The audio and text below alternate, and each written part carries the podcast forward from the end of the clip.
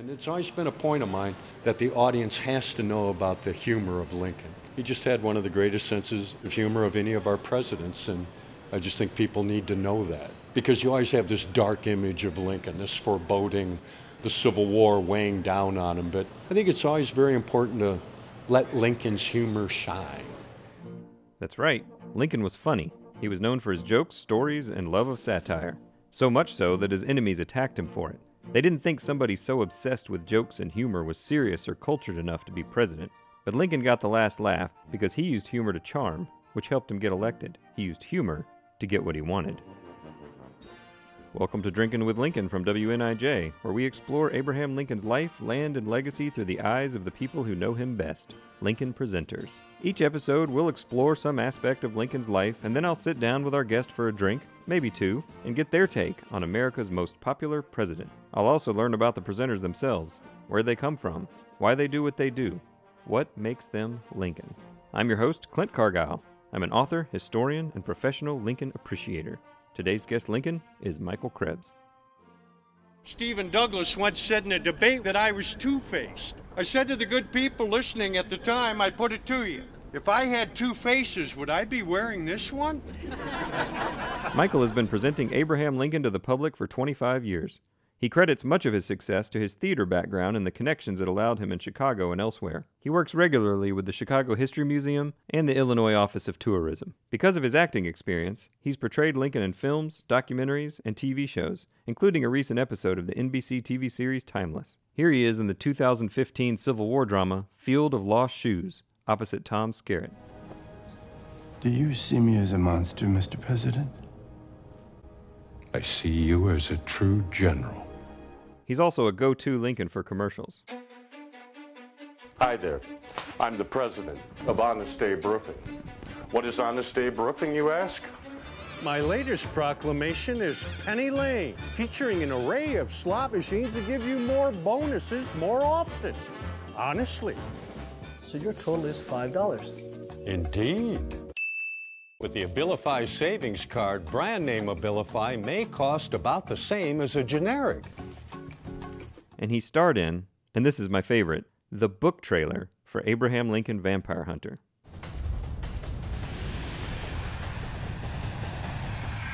I've been a slave to vampires for 30 years. Obviously, it's better if you can see it, so we'll put a link to the trailer in our show notes. I met up with Michael in downtown Naperville, Illinois, where he was taking part in the unveiling ceremony of a new Lincoln statue. This statue depicts a young Lincoln, 30 years old, near the beginning of his legal and political career, and he's laughing, the world's only laughing Lincoln statue. Also, he's in a city that seemingly has no connection to the real Lincoln, so who brought it there, and why? We'll find out all about that and more on this episode of Drinking with Lincoln. Abraham Lincoln.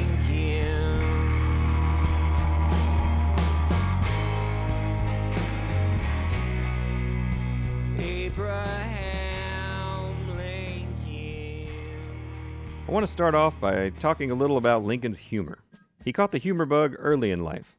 As a boy, he'd gather the other children around him after church and stand on a stump or a log where he'd imitate the preacher, mocking his sermon. This angered his father, but delighted the other kids. Lincoln seemed to like the attention. He liked to be center stage, all eyes on him. And this desire continued throughout his life. As a young man in New Salem, as a captain during the Black Hawk War, as a young lawyer in Springfield, Lincoln always found himself surrounded by people hanging on his every word, and he never let them down. Because Lincoln was very funny. He was a jokester. He'd matured from his days as the class clown who just wanted attention. Now he used humor to connect with people, to put them at ease, to get his point across in a relatable way. He did this with short jokes or long, winding stories that ended in a good punchline. And if you read any of his jokes or stories, you're only getting half the humor, because Lincoln was said to be extremely animated using wild facial expressions and exaggerated mannerisms. He'd kick his legs, fling his arms, flap his hands, whatever was necessary to punctuate his story. He also liked to make fun of himself. He always made fun of himself, especially his looks. I must apologize for having the advantage in this meeting, for my replica and I are allowed to stare upon your faces. You must gaze upon ours. I would say that we have the better of the bargain. But he could also make fun of his humble beginnings, his simple education, his rustic roots. And that's probably why I started this whole Drinking with Lincoln series to begin with, because Lincoln is the kind of guy you'd want to drink with in a bar, even if he didn't drink. And people did drink with him in bars, or taverns, I should say. And technically, they didn't drink with him, they drank around him while he told stories. This was back when he was a prairie lawyer in central Illinois, writing the 8th Judicial Circuit. When he was done working for the day, he and his fellow lawyers, often the judge too, would board at a nearby tavern and Lincoln would regale everyone with his long, humorous stories. He earned such a reputation for this that he gained followers. Lincoln went viral, 1800 style. He had a captive audience that enjoyed rehearing certain stories, and he enjoyed retelling them. So, in a way, he was like an early stand up comedian. When you watch some Lincoln presenters share his more lighthearted stories and one liners, you catch a certain stand up vibe. But here was the problem with Lincoln's obsession with humor, as far as his enemies were concerned. Politicians weren't supposed to be funny. They weren't supposed to crack jokes or make fun of their own looks. How can Lincoln's enemies make fun of his looks, his strange mannerisms, his backwoods education, if he already does it himself? There is one thing that Lincoln's biographers and his contemporaries all agree on Lincoln loved to laugh. He loved to laugh at his own stories and at other people's stories. Lincoln scholar Richard Carwardine called Lincoln a mold breaker, the first president overtly and consistently to make storytelling and laughter tools of the office. I find this fascinating because Lincoln is often remembered not for his humor, but for the exact opposite his melancholy. A lot of that is because of his pictures, his thin face, his naturally sad, sunken eyes, and also because Lincoln really was depressed, and not just because of the Civil War. The people who knew him long before the presidency, including his former law partner William Herndon, described him as a sad looking man. He claimed that Lincoln's melancholy dripped from him as he walked. Dripped from him. And Lincoln was aware of this. He readily admitted that he used humor to relieve his depression. It's only been in the last few decades that scholars have really looked into Lincoln's use of humor, not as some charming foible, but as a calculated strategy on his part, a skill that he honed over the course of a lifetime. And in doing so, scholars have also had to sift through hundreds, maybe even thousands of apocryphal stories. Even while he was alive, Publishers printed jokes and stories attributed to Lincoln that were completely made up. And how many of his own stories were true? Honest Abe knew how to spin a good yarn, and every writer and humorist knows you've sometimes got to bend the truth to get the best results. Or just make up the truth altogether. make up the truth. That's some political speak for you. But what I'm trying to say is, at that time, during Lincoln's life, before anyone knew the tragedy it would become, he had a reputation for being funny. It was a part of his character. Everybody knew about it. People joked about it. And this is something that has been largely forgotten by all those stoic, grim visaged statues that stare down at us from across the country. Which is why I found it so intriguing when I heard that Naperville, Illinois would be unveiling a statue depicting a young Lincoln captured in mid laugh, and they were calling it, appropriately, Laughing Lincoln. From my own research, I haven't found any other statues that show Lincoln laughing. This is the only one. I also found out that Lincoln presenter Michael Krebs would be at the unveiling, because you can't unveil a Lincoln without a Lincoln, and he's a Lincoln I wanted to drink with. So on a cold, rainy day, my sound guy Spencer and I head to Naperville to witness the statue unveiling and find out how this whole project came about.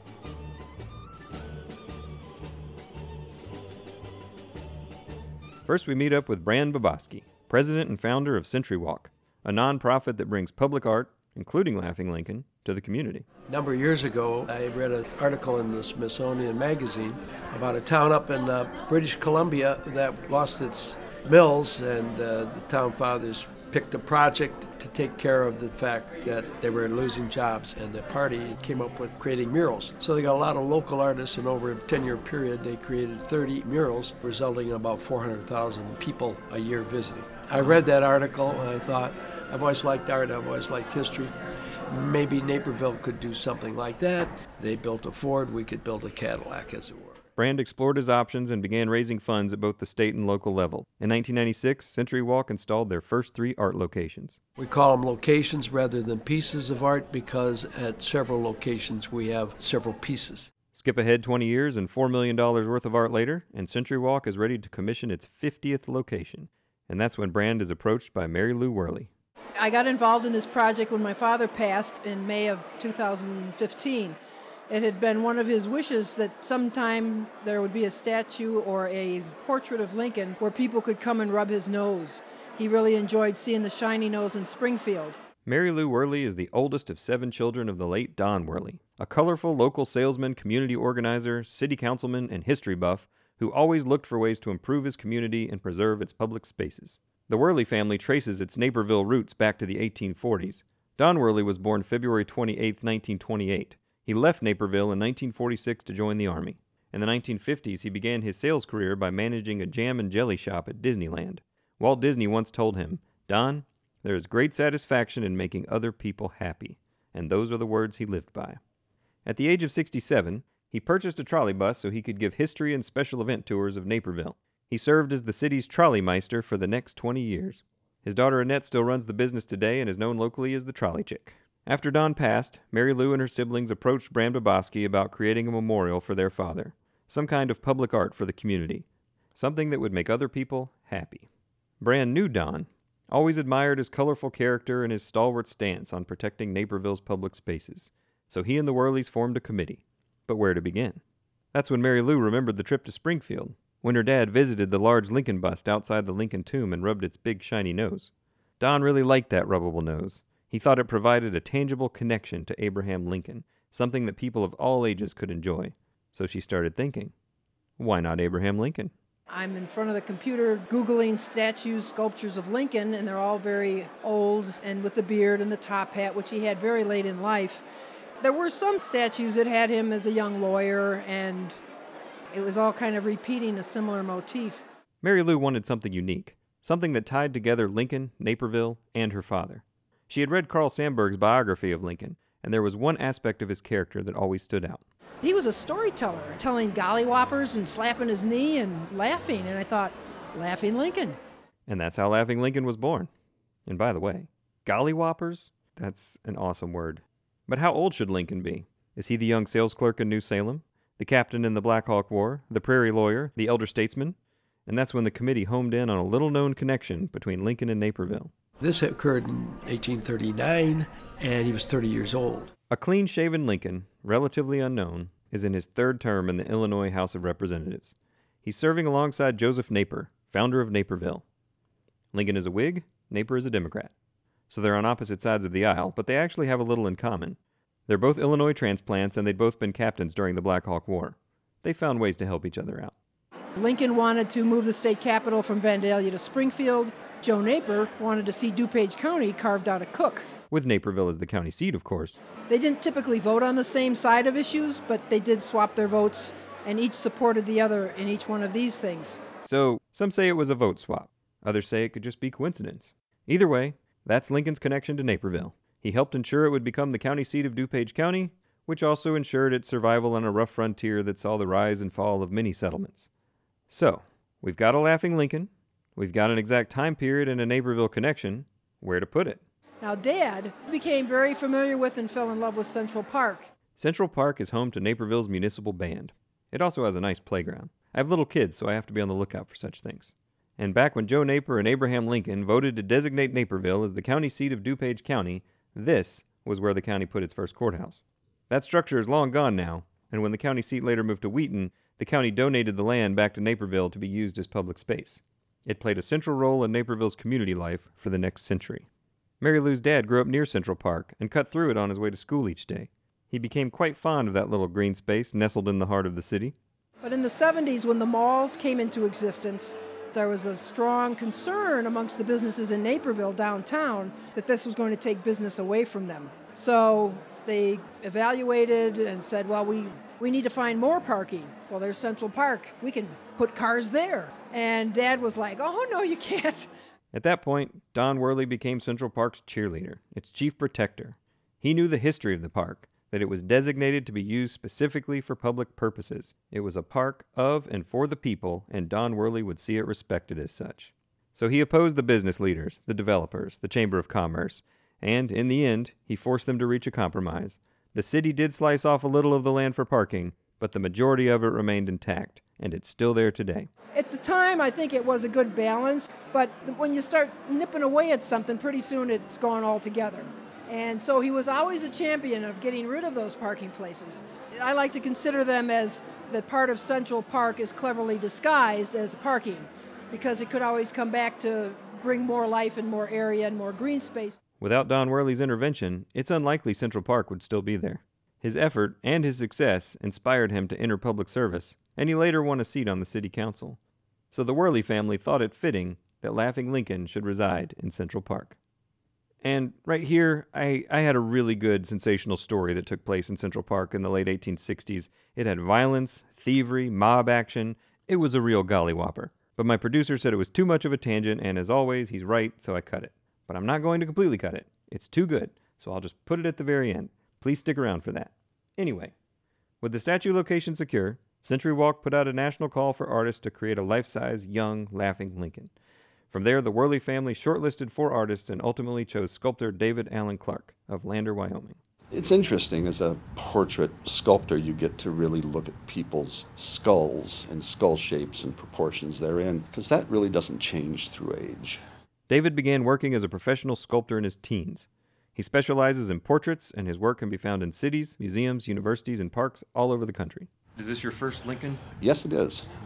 It's been a really nice experience. It was a fun exercise. Bronze ends up being a lot of somber pieces because you're commemorating, you know, people are dead or long since dead. It's nice to work on lifeful, fun, engaging pieces. I wanted to know how he went about researching Lincoln's face. Naturally, he started by poring over the more than 100 photographs of Lincoln that still exist. Unfortunately, a lot of those photos, as you know, were done with glass plate negatives where you had to sit still for two minutes. So they were all very closed mouth, somber affairs.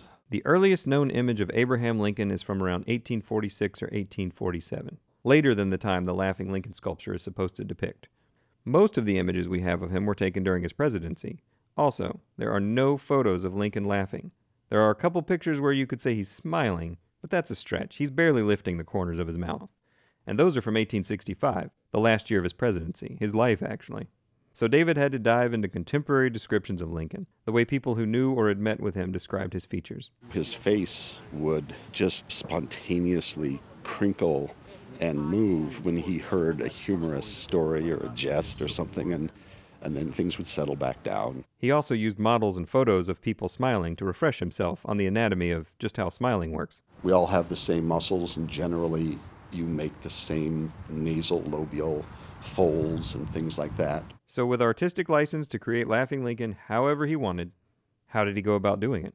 The challenge was coming up with a proper interpretation. What's a chuckle? What's a guffaw? What's a wry smile? Emotions are so fleeting across a face. There's such a transient amalgam of competing micro expressions, if you would, that it's it's really hard to convey. And you know, everyone has a family album that's full of really goofy looking people that were stopped in, in action.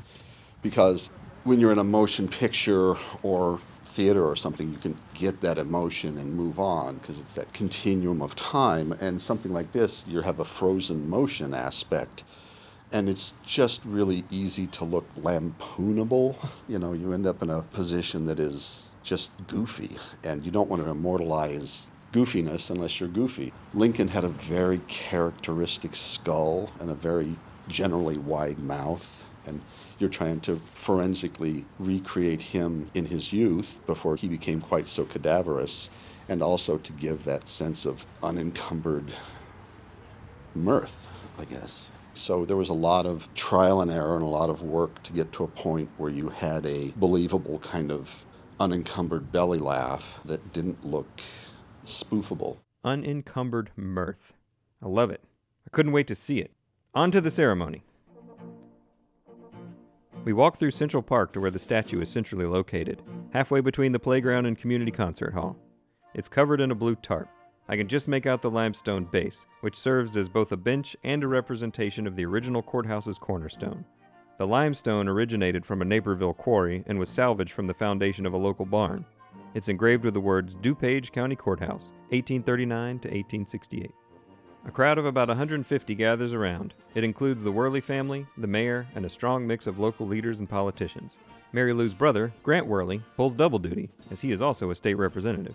We all know Abraham Lincoln when he led our nation through the greatest struggle our nation has ever seen. But to think of him as a young man trying to change his little corner of the world and thereby impact our little corner of the world, Naperville, is a lasting legacy that we honor with this statue. So without further ado, let's take a look at what a young Abraham Lincoln might have looked like.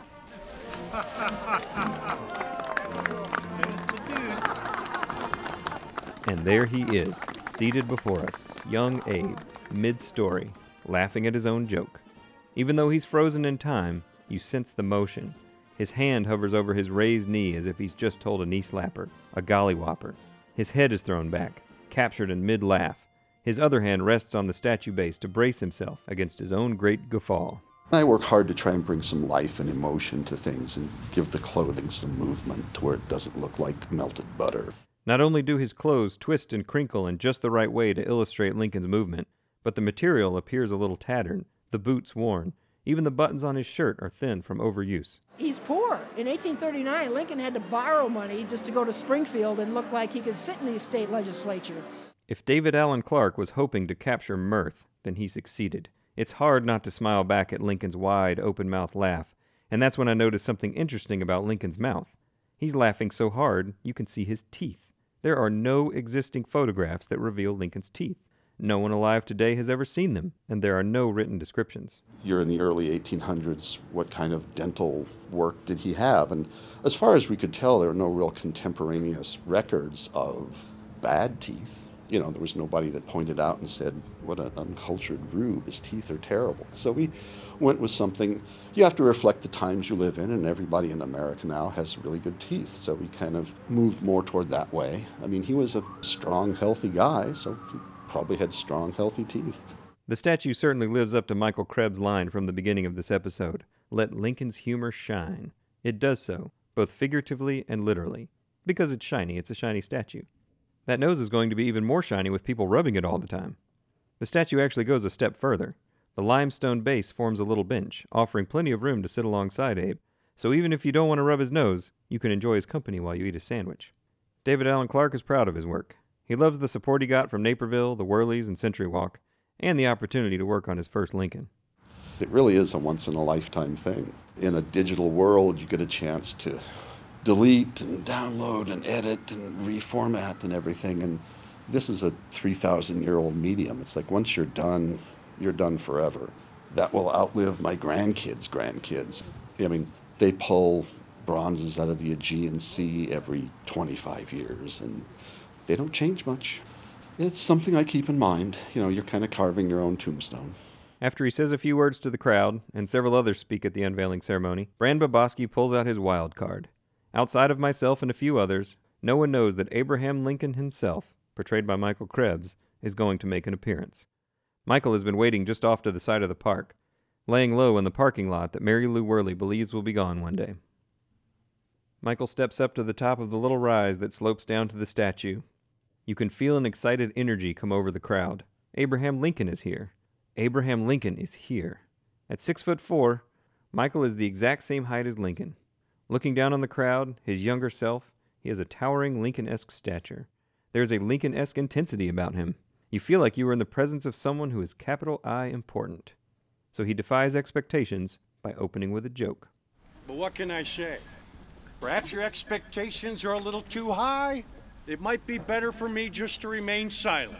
You know, I'd rather be thought a fool than to speak out and remove all possible doubt. Michael continues in this vein for a couple minutes. But once he's captured everyone's attention, his speech takes a serious turn. He's about to chop some wood. And I am not at all ashamed to confess that many years ago, right here in Illinois, I was a hired laborer, mauling rails, at work on a flatboat. Just what might happen to any poor man's son. And now I want everyone to have an opportunity that is equal to my own. You all have, through this free form of government in which we've engaged, an open field for the full exercise of your intelligence. You all have equal privileges in the race of life. Okay, I want to give you a little more because Michael is captivating. The crowd is silent, hanging on his every word, and he delivers. And again, I must admonish you not to be turned from the stern purpose of defending your beloved country and its free institutions by any arguments urged by ambitious designing men, but instead hold fast to this union. We can succeed only by concert. It's not a question can any of us imagine better, but can we all do better? After Michael's sobering speech, it's Mary Lou Worley's turn to give a few words, and she understands the gravity of her position. Thank you all for being here. I could never have imagined following Abraham Lincoln. wow. She recounts the story of her dad's efforts to save Central Park and then closes down the show. It has been an incredible journey to lose your parents and to help see their vision come to reality. And nobody would be happier and more funny today than Dad if he were here because to see Central Park respected, to see a wonderful statue. So I would like to thank everyone on behalf of the Worley family and thank my brothers and sisters. Please come and make what you will of our Laughing Lincoln, interact with him. There's a lot of future that can be brought in with public art. You know, I came here to cover the unveiling of a statue.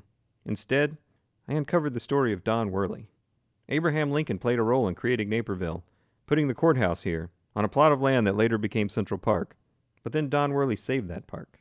If he hadn't, if the ambitious designing men who wanted to put a parking lot there had succeeded, there certainly wouldn't be a Lincoln statue now.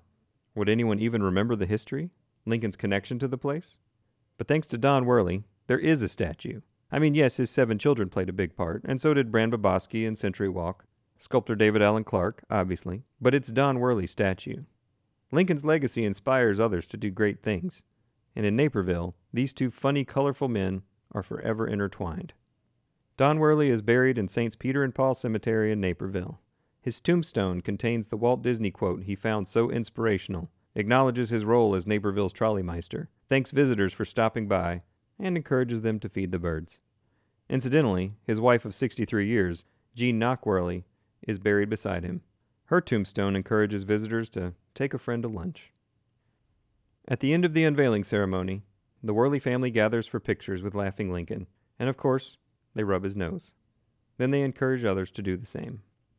Now that the sculpture is in place, I ask Mary Lou what she hopes Lincoln will bring to Naperville. She rattles off a list families gathering for photos, having a picnic, lunch with Lincoln, and using the site for public history talks. She hopes it attracts and inspires those interested in both art and history. And you can bet some politicians will give speeches next to it too. But overall, in honor of her father, in honor of Walt Disney's words that he lived by, she wants it to make people happy. There's times when you're not so happy, and there's times when things are out of perspective. And even maybe just sitting next to a bronze sculpture of a laughing Lincoln will be enough to remind you that, hey, look at the hard times this man went through that he didn't even know were coming. And take another breath in the fresh air of Central Park and become whatever your next you is going to be. Now it's time to head over to Naperville's own Solemn Oath Brewery so we can sit down and have a beer with Michael Krebs, the man behind the beard. During our ride over to Solemn Oath, I find out that Michael is from Freeport, which we featured in our second episode. He was excited to hear that we'd already interviewed Lincoln presenter George Buss at Debate Square. Next to the Union Dairy, did you have yourself a hot fudge sundae while you were there? Infamous Union Dairy. She's now the mayor, the owner is now the mayor of Freeport. And from what I hear, she's the best mayor they've ever had. Solemn Oath Brewery opened its doors in 2012. It was founded by John and Joe Barley.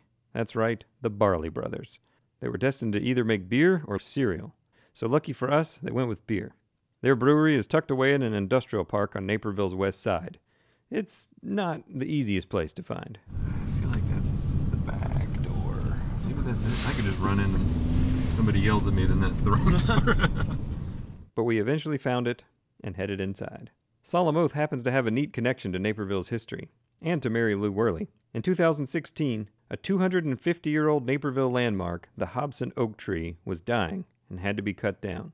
This tree was older than Naperville, older than the United States. The Naperville Parks Foundation divided up the wood from the tree and distributed it to local artists, who then created whatever they wanted bowls, tables, vases, ornaments, even a guitar. These items were then auctioned off to raise money for the foundation. But one of the most unique projects, according to Mary Lou Worley, who happens to serve as secretary of the Parks Foundation's board of directors, was a special beer brewed by Solemn Oath. They created an imperial milk stout aged in bourbon barrels and flavored with wood chips from the Hobson oak. They called it, appropriately, Hobson Beer. It was a limited run, for obvious reasons, but portions of each sale went to the Naperville Parks Foundation, which, to date, has raised over $31,000 off that old tree. I would have loved to try it, but Hobson beer wasn't available when we dropped by the brewery. So instead, we went for some lighter fare Old Faithorn, an American Pale Ale, and Lou, a Kolsch style ale. We set up in a cozy little booth area just off the tap room. We've got some pictures and promotional video up on our website, and if you look, you'll notice that Michael is not wearing his Lincoln outfit. He explained to me that he isn't comfortable wearing the suit when he's out of character. In other words, he didn't want to be dressed as Lincoln while being interviewed as Michael Krebs. I think that's a bit of the theater actor in him. He's off stage, so he has to shed his character. But you know what? With his blue jeans and his button up shirt loose at the collar, he still looks like Lincoln. Just, you know, casual Lincoln. Lincoln on a Saturday. Having a beer. Maybe about to chop some wood. All right, here's Michael Krebs. Michael Krebs from Freeport, Illinois. Okay, now Freeport, that's where another Lincoln presenter, George Buss, is from. Yes. So it seems like Freeport is known for pretzels and Lincolns. There must be something in the water. That's right.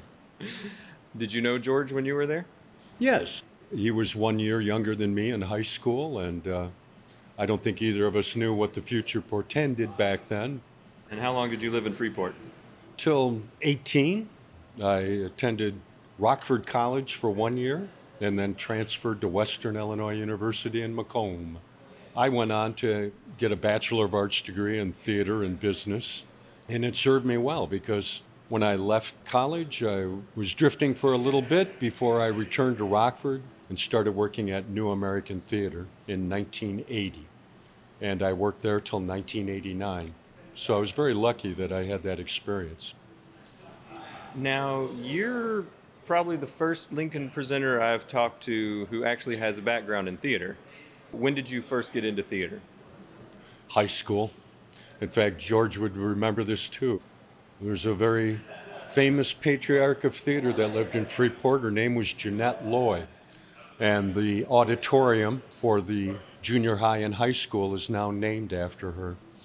And she recognized artists when she saw them. And she uh, nursed a couple of us along. And I think there's seven or eight of us that have made a professional living in theater because of her prodding and pushing us to do so. Well, what put you on the path to Lincoln? Well, after leaving New American Theater in 1989, I decided to move to Chicago and start exploring the possibility of a one man Lincoln show while I was auditioning for theater around Chicago. And it was then that I reunited with a great playwright that I had met while I was at Western Illinois University. His name's James Clark. And we started to develop a script that would be what we thought a good one man show for Lincoln. But as we started to develop the script, I started to have concerns about a laughing Lincoln and a more serious Lincoln and how to build bridges so that it was a more natural transition for the audience. So the idea came up that we had to have a Mary Todd Lincoln involved too. And from that premise, it turned into a four character show Tad Lincoln, Lincoln's son, and William Crook, who was the Pinkerton guard assigned to Lincoln on the last day of his life. So we premiered a four person show in Galesburg following I, my doing the Lincoln Douglas debates down there, and we were off and running. Before or after C SPAN? It was happening simultaneously. We were developing the script, and with the success of the Lincoln Douglas debates, we had created a huge audience to debut a program like this, and we got it off and running after that. But it was mostly based on the success of those Lincoln Douglas debates back in October of 1994. And why did C SPAN do that debate series? It was Brian Lamb's belief that after Harold Holzer released a book called The Unexpurgated Lincoln Douglas Debates, that they decided they would approach each community where the seven debates happen, Ottawa being the first, and Brian Lamb's stipulation with C SPAN coming in to film these is that each community would be responsible for how it would be produced, how it would be showcased. And how did you get involved with that? Once again, my playwright came in handy. I had heard about C SPAN coming in and doing the Lincoln Douglas debates. I had heard that George Buss was going to do the Freeport debate, but then I heard there was a call going out in Galesburg that they needed a Lincoln. And the one thing I liked about auditioning for that Galesburg debate is it's the only actual Lincoln Douglas debate site left the old Knox building on the campus of Knox College. So with that real background, with that being the real historic building, with the actor I was working with in Galesburg, we had a we had a pretty top-notch performance. We had memorized the script. It's really not a script, it's the actual debate material. So he memorized an hour and a half of material, and I memorized an hour and a half of material, and that solidified the success of that debate. And the third most important element of our debates was the audience. They were rehearsed as well. They came in with the right laugh lines and the right reactions to everything we were doing in the debate. In fact, when we started working on the debate, there's a famous Lincoln author that lived in Galesburg, Doug Wilson, who has since retired. We asked him questions. We can't seem to get this debate up to the three hour time mark that it was actually noted for. And Doug said one word to us barkers. We're forgetting the barkers. With a crowd that big, Lincoln and Douglas utilized people that were standing on wagons in the middle of the crowd to relay the message to the back of the crowd, what was just said. And Lincoln and Douglas both took the appropriate breaks during the debates to let the barkers deliver the message to the rest of the crowd. And with the crowd reactions, that's what made it come up to a three hour debate. And it's still being shown in schools, so it's, it's become a great educational tool. And I was very lucky that day that President Clinton was watching, and he called the C SPAN bus immediately following the debates and invited Larry Deemer, who played Stephen Douglas, and myself to be a part of his speech when he came to Galesburg three months later. A year after that, I was invited out to Washington to record another speech, a reelection speech for Library of Congress. So within a year of having Lincoln under my belt and having another play ready to produce, I was already in Washington, D.C., working with Library of Congress. Wow. Did you know at that point that you were going to be a professional Lincoln? Well, I think there was a lot of elements that added to it. Ken Burns introduced the Civil War series. And it started what I think was the snowball effect of Lincoln coming back into the American psyche. That's the only way I can describe it. Where there was a void because we just didn't have that much history on it, I think Ken Burns was bringing it to everybody's living room. And there was a new national interest in Lincoln and the whole history of the Civil War. Because right after that, ABC produced a show called Lincoln based on the Kunhardt photography book, coffee table book that was out at the time. That four hour special that was on television had rave reviews and a great audience. And the interest about Lincoln and the Civil War period just exploded across the country. Now, I've seen some footage of you at this C SPAN event, and you don't have the beard, because Lincoln wouldn't have had the beard yet. And yet you still looked just like Abraham Lincoln. Was there a point in your life where you realized that you looked kind of like Abraham Lincoln? When I approached this character for the first time, I was 36 years old. So I was doing a lot of makeup. And it was a lot of work just to add a beard, do the right makeup, try to make myself look older. I guess I was just lucky to have the height, similar hair, and the ability to grow a beard that's somewhat similar to Lincoln. I realized very quickly that I shouldn't worry so much about the makeup. There was a discussion with other actors that were putting me on the right track. Don't worry about some of the things you can't control. Worry about the things you can control. And worry about the history of it, being as verbatim as possible about it. Find the voice, find the characterizations. Believe me, age will come. And sure enough, age came. And it's kind of funny for me to look back now and look at those pictures and see that I actually tried to apply makeup to look more like Lincoln, but I think as time has evolved, I think I've just morphed into him for some reason. Did your interest in Lincoln start because you grew up in Freeport? I mean, there's such a rich Lincoln history in Freeport, so you would have grown up hearing that. I grew up hearing about it, but with the actual debate site having been destroyed in Freeport, there really wasn't a place to really center your attention on. There was another building in Freeport called the Brewster House, where it's the only place that Lincoln and Douglas stayed under the same roof during the debates. That was destroyed in the 60s. So by the time I was growing up, there wasn't a lot of Lincoln memorabilia left around the town. It was really working at New American Theater, doing history plays, and learning how to study about a character that really opened the doors to how to approach how to play a character like this. Because so many times we were playing characters that were based on real life. So your job was to go out and do as much research as you could do to find the undertones of this character. So I think with those tools in my hand and with the uh, connections I had made in theater, I had enough people around me, surrounding me, that were going to open doors for me and make a theatrical presentation about Lincoln possible. I would have never found a playwright had I not had that theater background. I would have never found the right actress to play Mary Todd. So I'm lucky in the fray that I had all those connections in theater and I was able to transfer that over to a, a Lincoln presentation.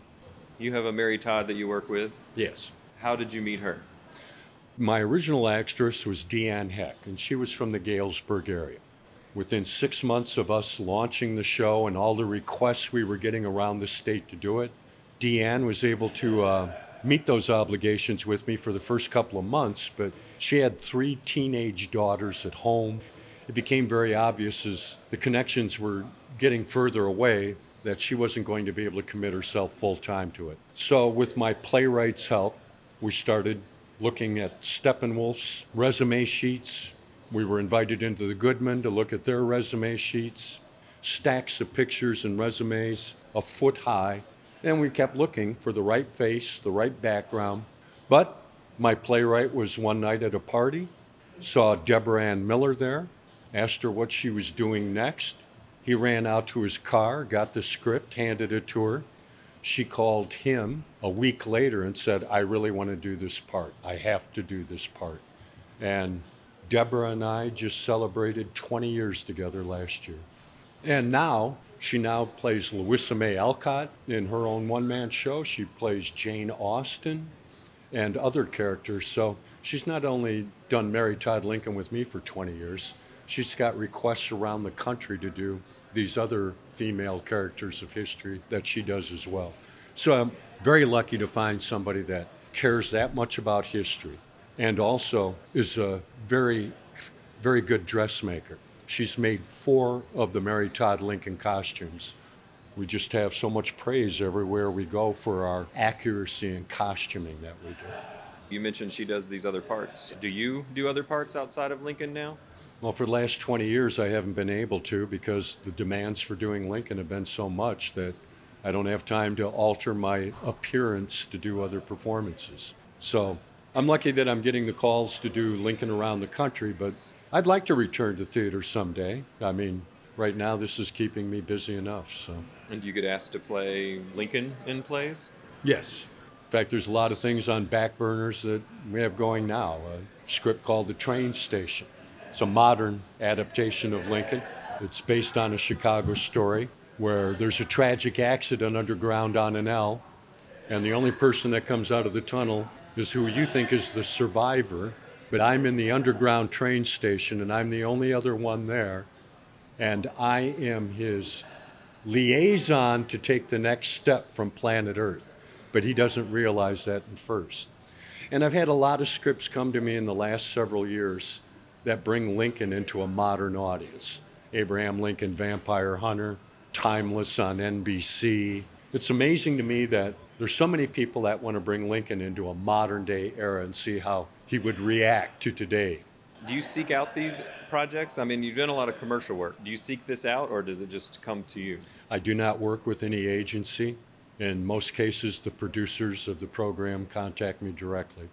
And some of those commercials are very funny. Do you ever have any input on that? No, I'm always surprised. Most of the stuff I receive in commercial shoots are well written, and we don't change anything from the script. It's just, I, I just think it's hilarious what we try to do with these. And it's always been a point of mine from day one in doing Lincoln and producing my own show that the audience has to know about the humor of Lincoln. He just had one of the greatest senses of humor of any of our presidents, and I just think people need to know that because you always have this dark image of Lincoln, this foreboding, the Civil War weighing down on him. But we have to remember all the great quotes of Lincoln, the great amount of humor he displayed.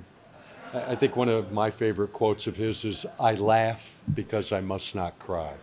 And I think that's what kept Lincoln's spirits up and why he liked to attend theater and why he liked to see comedies because he needed something to bolster his spirit a little bit during the tragedy of the Civil War. So I think it's always very important to let Lincoln's humor shine.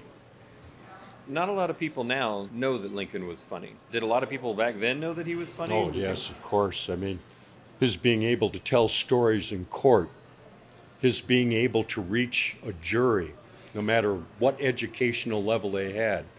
And a lot of times he would just uh, hammer a statement over and over again until he reached the entire jury or reached the entire audience. So humor was a great asset for him. Do you have any uh, favorite Lincoln anecdotes that you like to, to tell? There's one we dare get away with in school. There's only so much Lincoln humor we can actually give to the school kids. Some of it maybe not too appropriate for elementary school, but safer for middle school. Lincoln, in trying to tell a simple story, trying to reach a jury, a judge was so upset with his presence that he only gave Lincoln one minute to respond. So Lincoln told a story of a man walking down the road with a pitchfork when he was suddenly attacked by a dog. Trying to defend himself and ward off the beast, the prongs of his pitchfork stuck in the critter and killed it. Farmer came running out of his house, yelling, What made you kill my dog? The man on the road, Well, what made him attack me? The farmer came out with another question, Well, why didn't you come after him with the other end of your pitchfork? And the man on the road said, Well, why didn't he come after me with his other end? Lincoln would always use humor to try to make someone laugh to get a point across. And I think that's one of the strengths we see today. You can always reach someone with humor before you talk to them about serious matters. Are school visits a, a large part of what you do? Yes, they are. Often called into elementary schools January, February, and March. That's when elementary schools are studying the presidency. And then we find ourselves very busy in April and May because that's when middle schools are studying the Constitution and the Civil War. So we seem to have a nice dovetail effect with schools and what age groups we're called in to do each year. And the glory of being at it for 25 years is your reputation precedes you. These schools, some of them I've been doing for 20 years and are being called back to every year to do over and over again. I've often said you're only as good as your last gig, so never treat anything like it's secondhand. Never treat anything like it's disposable. That connection you're doing today could lead to another connection tomorrow you're not even aware of. Since you have done TV and film and commercial work, and you do a lot of these school visits, do you have a, a preference? Oh, commercials are boring. Working on film is boring. It's, it's very time consuming. You, you spend a lot of time in your trailer, you spend a lot of time with panic moments. Sometimes you're up till three or four in the morning filming these things for proper lighting and everything. Theater is always the thing. If you make a mistake, you just go on. The audience response is the feeding device that keeps a production up and going. So I've always preferred live theater to anything you record. It's that instant response, it's that instant gratification you have from all the hard work you do. And you're on from the moment you start till the moment you leave stage. And there, there's something very rewarding about that, that you follow through with what you've hyped yourself up to do all day. And nothing can stop that runaway freight train once you start. But in television and film, it's always bump start, bump start, bump start, do it again, do it again. It's up to you to keep your energy level at where it needs to be, but sometimes it can be hard to obtain when you're on a 14 hour day shooting this stuff. But the pay's probably a little better. yes, yes, it does. And that's why you do it. Do you have times of the year where you're just swamped with work? Yeah, it's usually uh, the January through May period. In the last several years, because of bicentennial with Lincoln, which all started in 2009, there's been so many bicentennials and sesquicentennials about the Civil War. Right. And 200th anniversary of this, and now I'm into the 150th anniversary of everything else. So there hasn't really been a lull in the summertime for the last several years just because of all those communities that are looking for some kind of Lincoln programming, especially during summer months when you're going to have a larger audience because of festivals and other things. But I make a lot of trips to Washington D.C. during the winter months too to work at work at places like the Lincoln Cottage or to work with the Lincoln Group of D.C.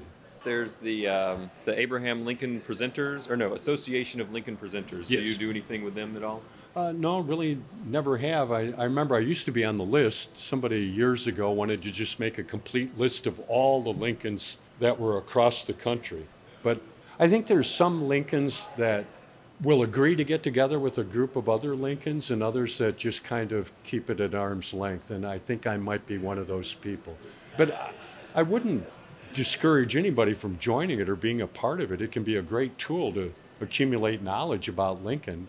When you first got into Lincoln, obviously you had to do some amount of research. So, how did you prepare for the role? There were so many books coming out at the time. One of my favorite books was simply called Lincoln by David Herbert Donald. It's the only book about Lincoln that ever made it to the London's bestsellers list.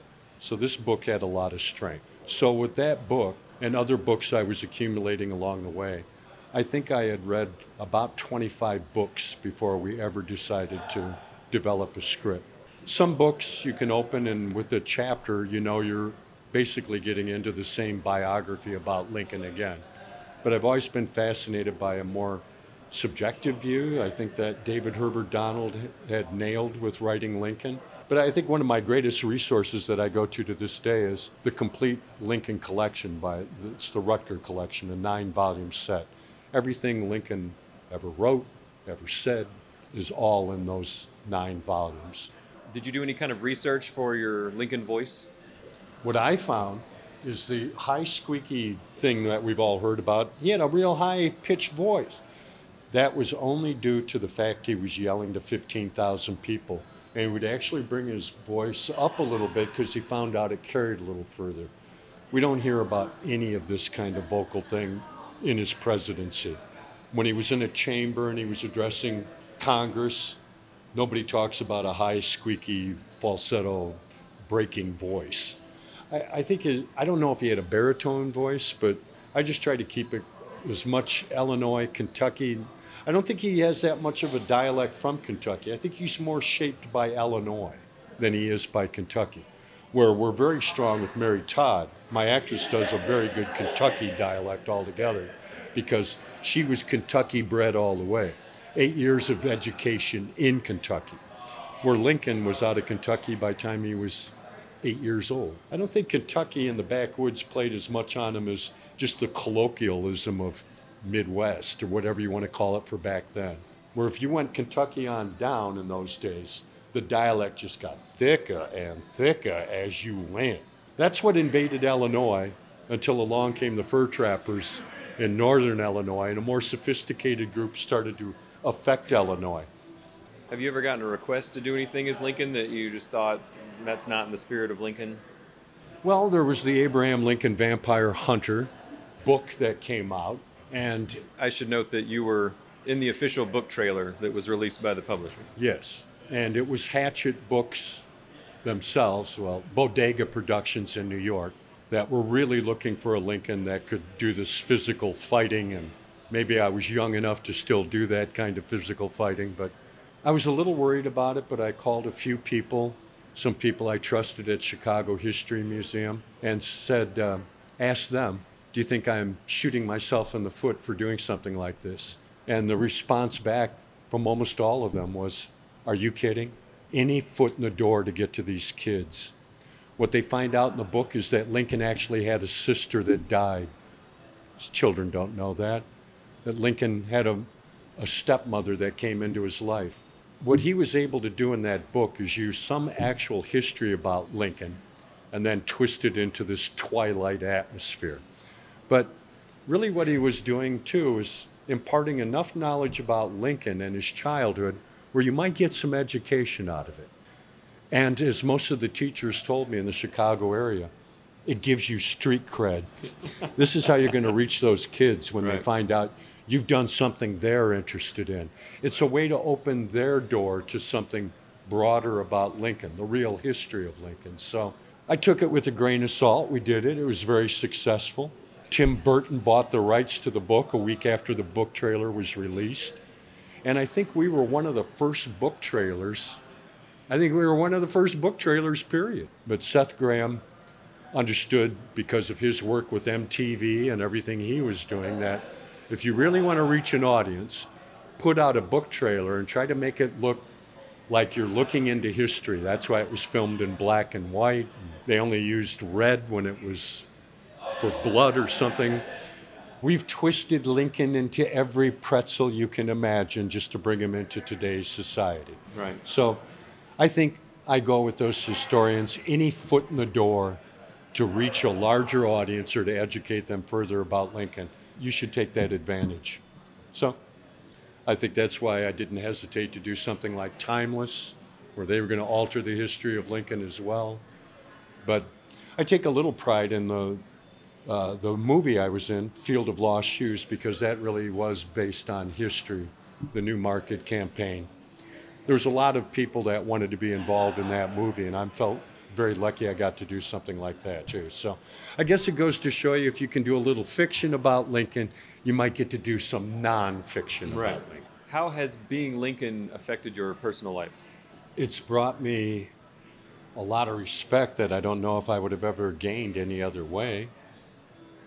It's had its toll on relationships, not financially usually, but just because of the work commitment involved in it. it it's, uh, it's been a long, arduous journey, but when I look back on it, I don't think I would have had it any other way. It's something I never knew would last this long. I didn't think I would have something that would take me to my retirement years doing something like this. When I was working in legitimate theater, I don't like calling it professional theater. What's the difference between community theater and professional theater? Not a lot of difference sometimes. But a lot of older mentors were constantly ringing your bell saying, You've got to find your own niche. If you want to survive in this business, you've got to find your niche. And if you're always at the mercy of a casting director or a producer, and you're just a feather in the wind, you, your longevity might not be very long. But most of the successful people I found in the arts are somebody that found that niche that they could always use as a backdrop. Uh, one of my favorites is having met Hal Holbrook.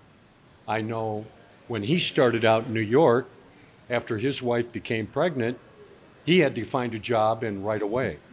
And he had the luck of being able to play Mark Twain. And all through his professional life, he was able to fall back on that presentation of Mark Twain in the lean years and go on the road and do something like that to support his firstborn child. So he found his niche. And I had a great conversation with him about 20 years, 25 years ago. I was worried about staging, production value, and everything else. And Hal said the greatest thing to me I'll always remember. He goes, The only thing you have to worry about is there's a switch on most walls lights up or lights off. Don't worry about the other stuff. Worry about your character and your research and be prepared for anything that's thrown at you. So that's really the lessons I took from mentors that prepared me for doing something like this. If I was successful at it, it might last a few years. I just had no idea it'd last 25 years. So, how do people react when they just see you out in public? It's always different. Sometimes it pays pays dividends. About 10 years ago, I was in New York, had done an event, and I wanted to move up my flight because I realized a bad storm was coming in and I might get laid over in New York. So I showed up at LaGuardia. I was flying out on Southwest, and I wanted to get an earlier flight, but everything was booked solid. There was a waiting list a page long. But I looked enough like Lincoln where people at the desk were smiling and wanted to take a picture, so I acted accordingly and took a picture with them. I went to a food station just hoping I could get on that earlier flight when I heard over the intercom, just as I was putting the cup of coffee to my mouth, Lincoln, Abraham Lincoln show up at gate 26.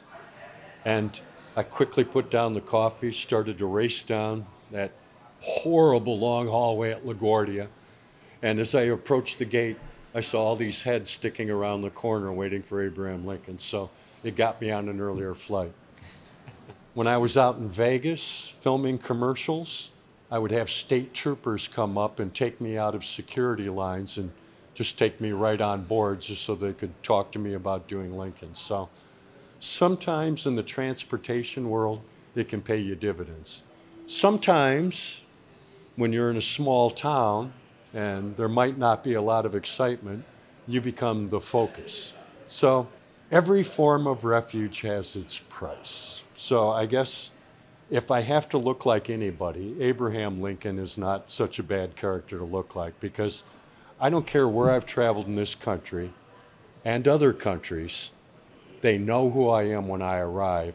They try to make you feel as comfortable as Abraham Lincoln would himself. So I can't think of anybody else that this would happen to as far as playing a historical character. But sometimes you just wish the attention would be shut off and you could just blend into the background. But that's the price you pay for doing something like this.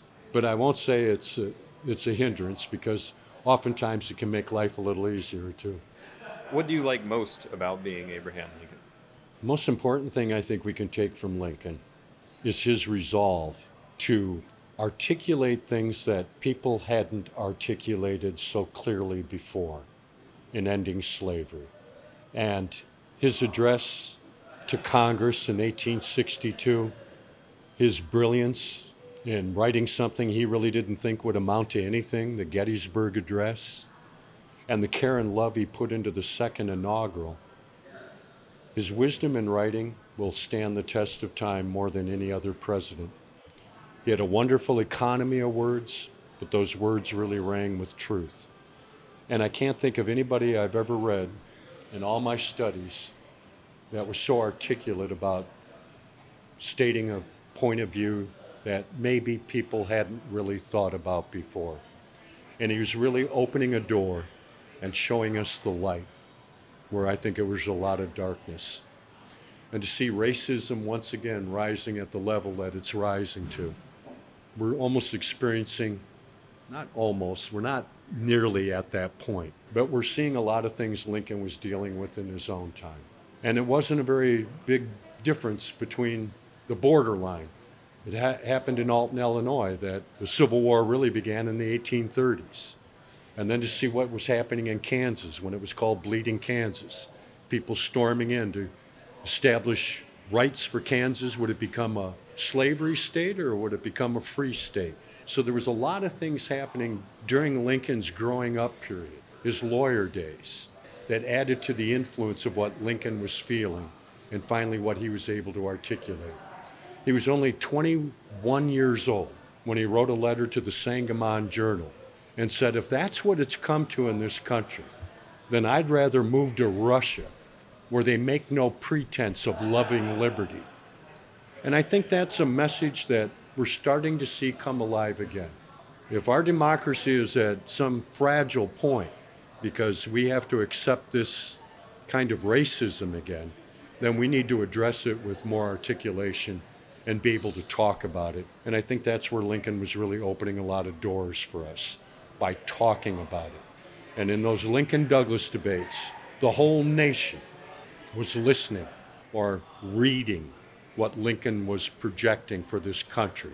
And by time he became a candidate for the presidency, a lot of people knew about these incredible views and his ability to articulate what was happening in this country.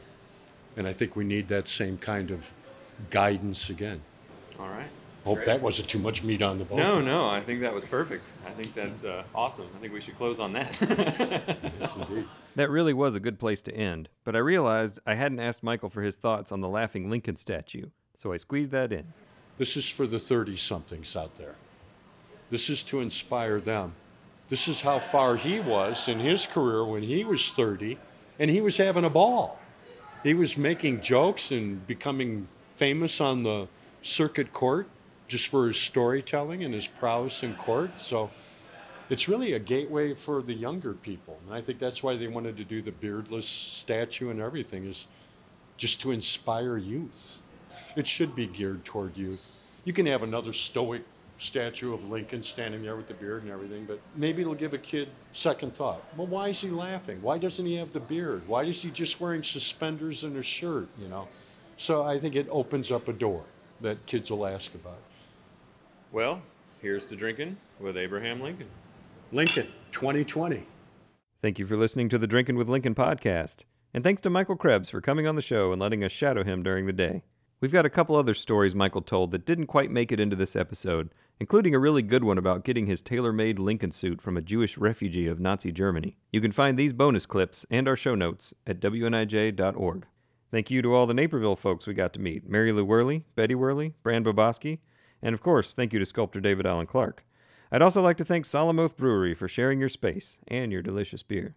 Our sound engineer is Spencer Tritt, and the show's intern is Brian Mulcrone.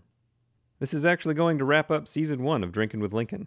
This has been a blast to work on, but it's a lot of work and takes a lot of time. So we're going to take a little break and concentrate on some other projects. One of those other projects is a new series, Curiosity in the Corn, where we look at the interesting people, places, and things of Northern Illinois. That's coming soon. And of course, Drinking with Lincoln shall return. The show was produced by WNIJ, Northern Public Radio. Our theme music was provided by Mannequin Torso.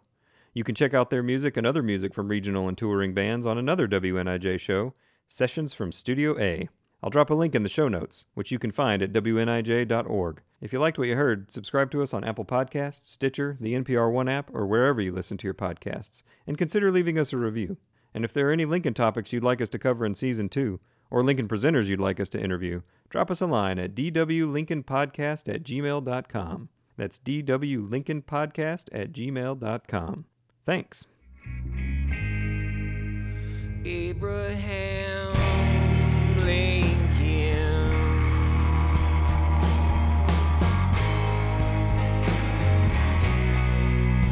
Abraham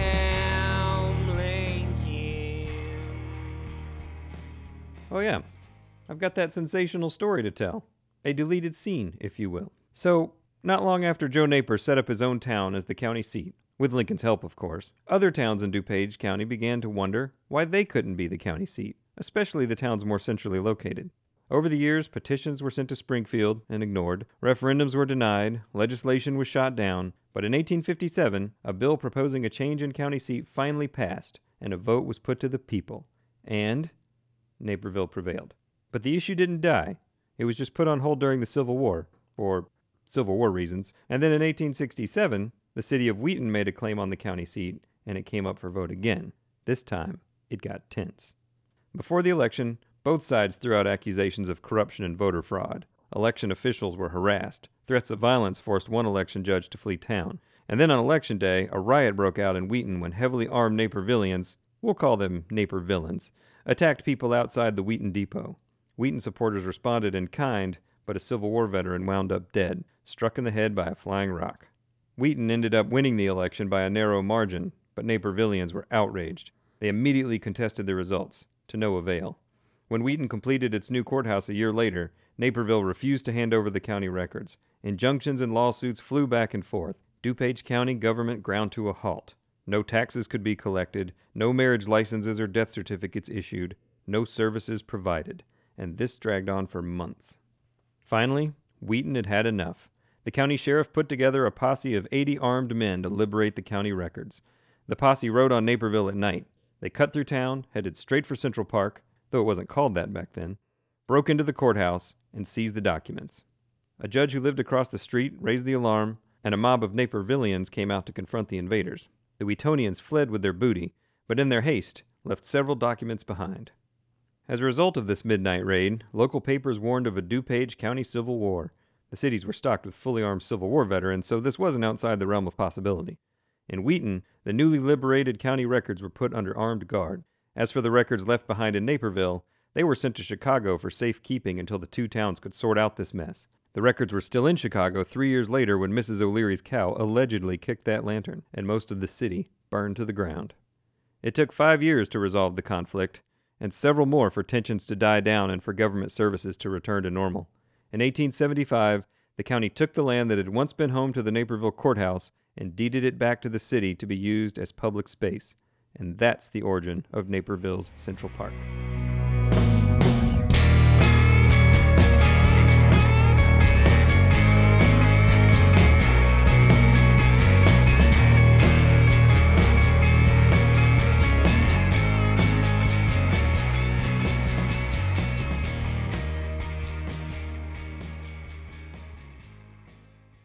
melted butter.